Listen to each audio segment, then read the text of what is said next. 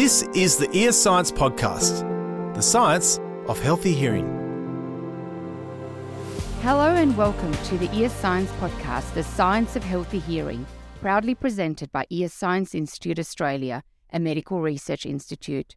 In this podcast, we'll bring you into our world, the world of ear and hearing science, together with Dr. Shelly Chadha from World Health Organization, Senator Dorinda Cox, and Ear Science CEO Sandra Bellekom. We are marking World Hearing Day and will be discussing the crisis in hearing health.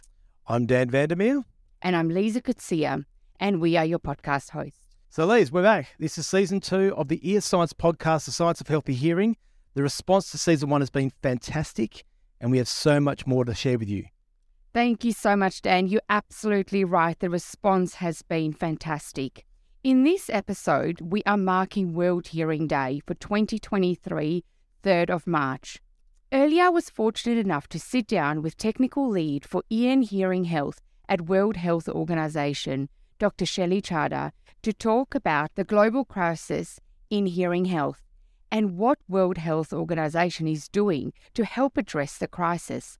After we play you that interview, we'll be joined here in the studio by two very special guests, Science CEO Sandra Bellekom and Senator Dorinda Cox. We'll introduce them shortly, but firstly, let's hear from Dr. Shelly Chadha. Shelly, thank you so much for joining us. What a privilege to talk to you today. The title of the episode is A Global Hearing Health Crisis. As the lead of ear and hearing health for World Health Organization, what is the state of hearing globally and what are you seeing? Uh, good morning, Lisa, and hello to all of the people who are watching this recording. Um, so, currently, we estimate that there are about 1.5 billion people that have hearing loss, out of which about a third, so nearly half a million, actually require some kind of ear and hearing care services. So, it may be that they require a hearing aid, or maybe they require a surgery or, or some therapy or counseling, but they are in need of services. What's important also to note is that this need is increasing, and it is anticipated by that by 2050 there could be over 700 million people that are in need of ear and hearing care. And why, while um, demographic factors, you know, the whole world is aging, we are living longer, and thankfully, which is good. Uh, but it also means that people uh, have hearing loss. More and more people have hearing loss. Um, and also, so one factor is that, but then also the fact that there are many risk factors for hearing loss that are persisting and even on the rise. For example, listening to loud sounds over your headphones or earphones. Uh, so these are factors which are putting even more populations at risk. And this is likely to keep on increasing the number of people that have hearing loss in the future. So, of course, we have a huge problem, but the the major issue is that majority of these, the vast majority of these, do not have access to services.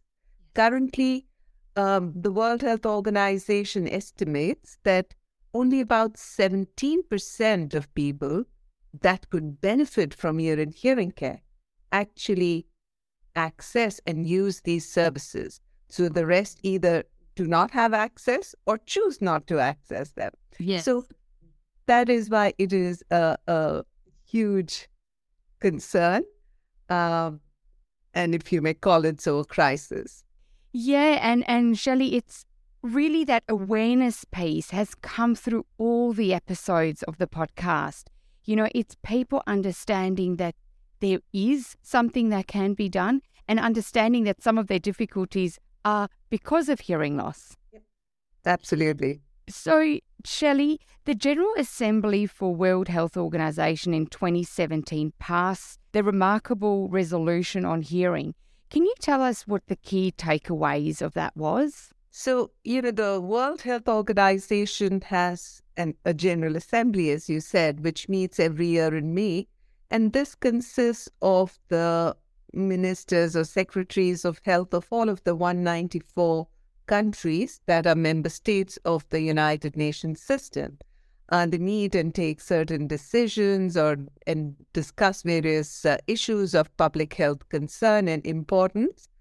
Uh, so this assembly in 2017 adopted a resolution on uh, on prevention of hearing loss, of deafness and hearing loss, and this resolution, well, it has two main components. On one hand, it calls upon countries, upon the member states, to act, to act to integrate ear and hearing care within child health, within um, health of older adults, to ensure access to screening services, uh, technologies, rehabilitation. Uh, focuses also on preventative strategies.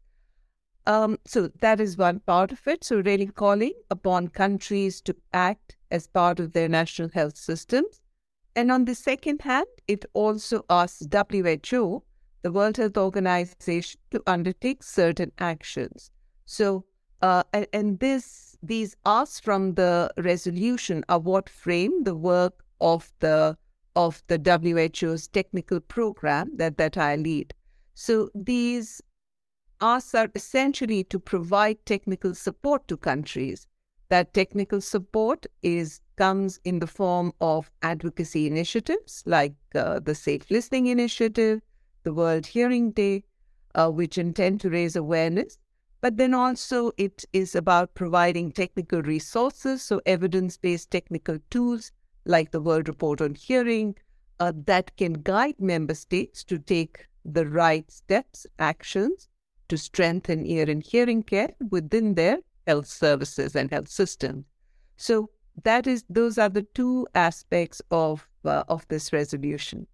That is such fantastic work that's been done in the world report on hearing is such an amazing resource that's available globally to, to really make sure that there's a united approach to providing equitable access for hearing care.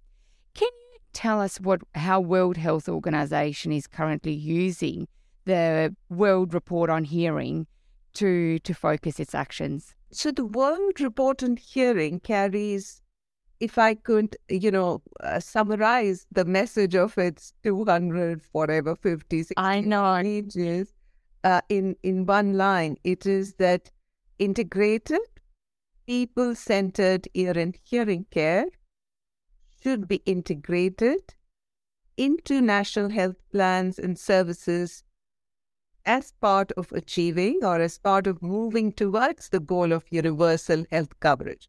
So it is that this needs to be integrated across the life course and also across the continuum of care. So to implement this, uh, the World Health Organization works closely with its country offices and with the ministries of health.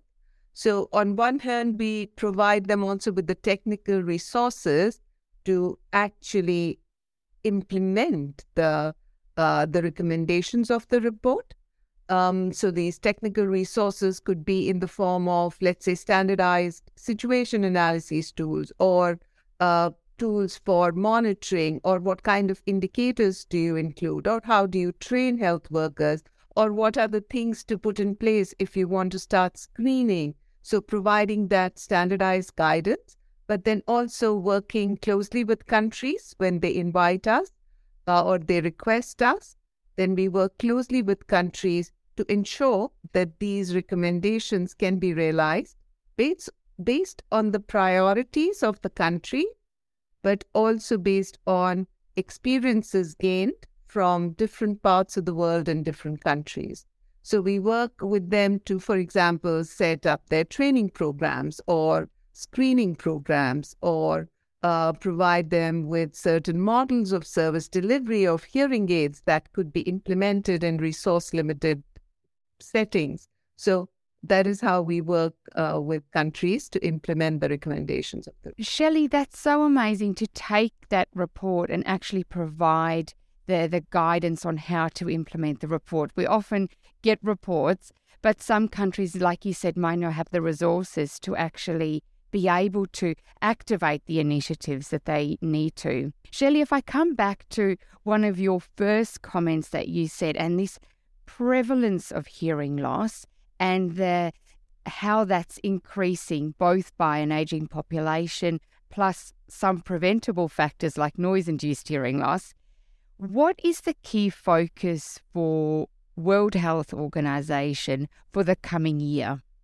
Um, so the key focus for us uh, in this year, uh, and really the key message, it is kind of again um, resonating the message from the World Report on Hearing, and that is the message of integration. So integration of ear and hearing care into healthcare services, as I said, across the continuum of care, that is you know, starting from community clinics or primary health centers or uh, whatever health posts, uh, right up to the tertiary or the uh, hospital levels where specialized services are provided. So, one of the main challenges is that currently, in majority of places, ear and hearing care is provided at a tertiary level, at the level of uh, specialized hospitals or clinics where people can access specialists.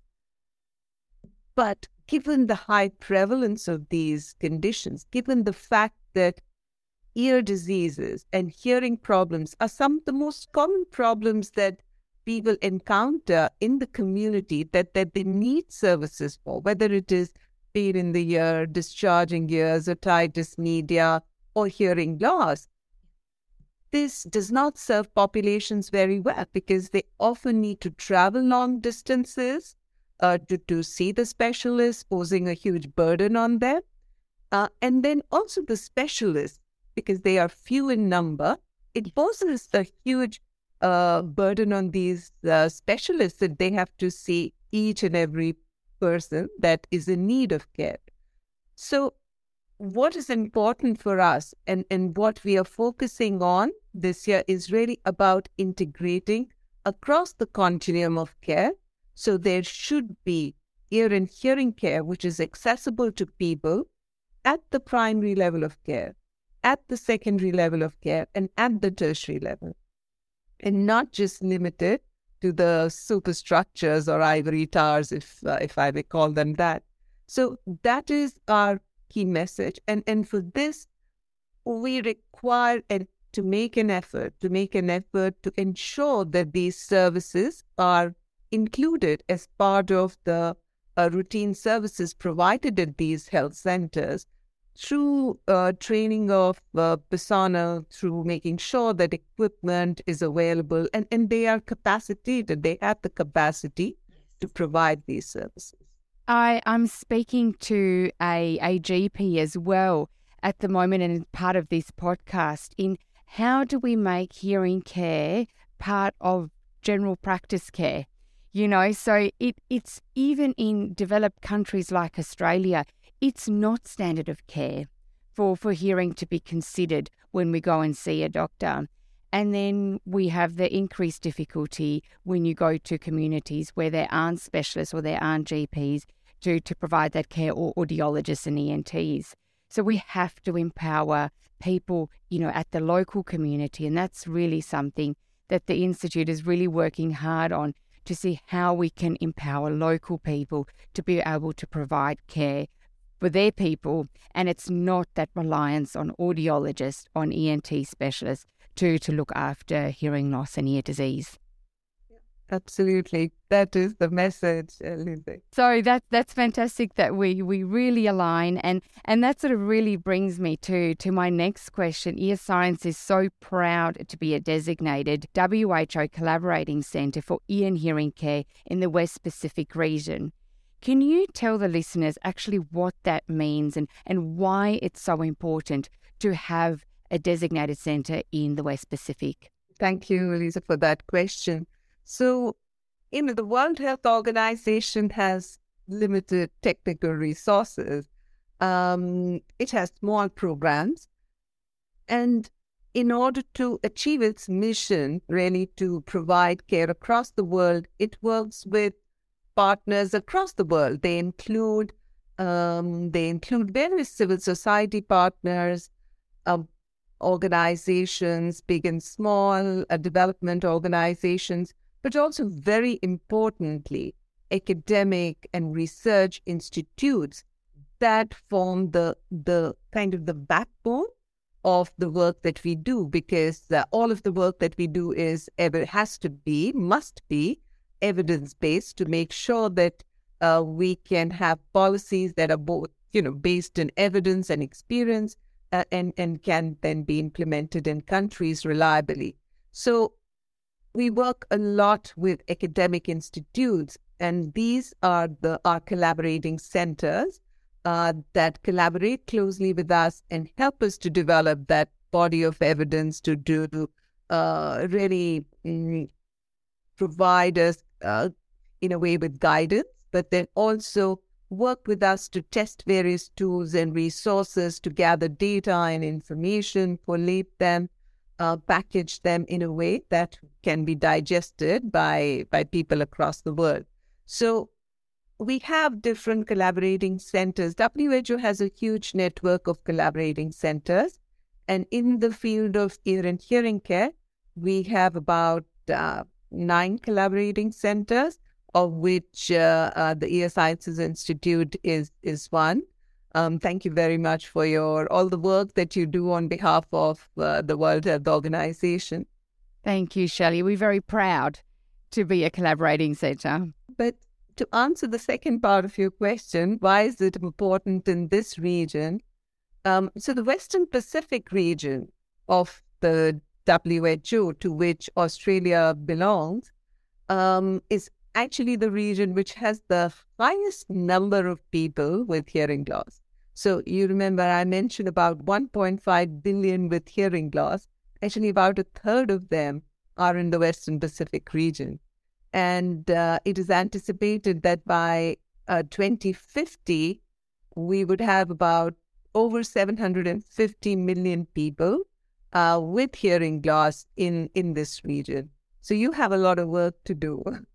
Yes, it, it, it really is a lot of work, and we really take that work very seriously, Shelly. And everything we do is informed by research you know, and, and we have that sort of privilege of bringing together the clinical service delivery and the research. And so we have a lot of people committed to making sure that we reduce the, the prevalence of hearing loss of the the causes that, you know, can be preventable and then, you know, be able to treat people with hearing loss in the area. So, Shelly, this episode will mark World Hearing Day for 2023. What would you like to say to our listeners?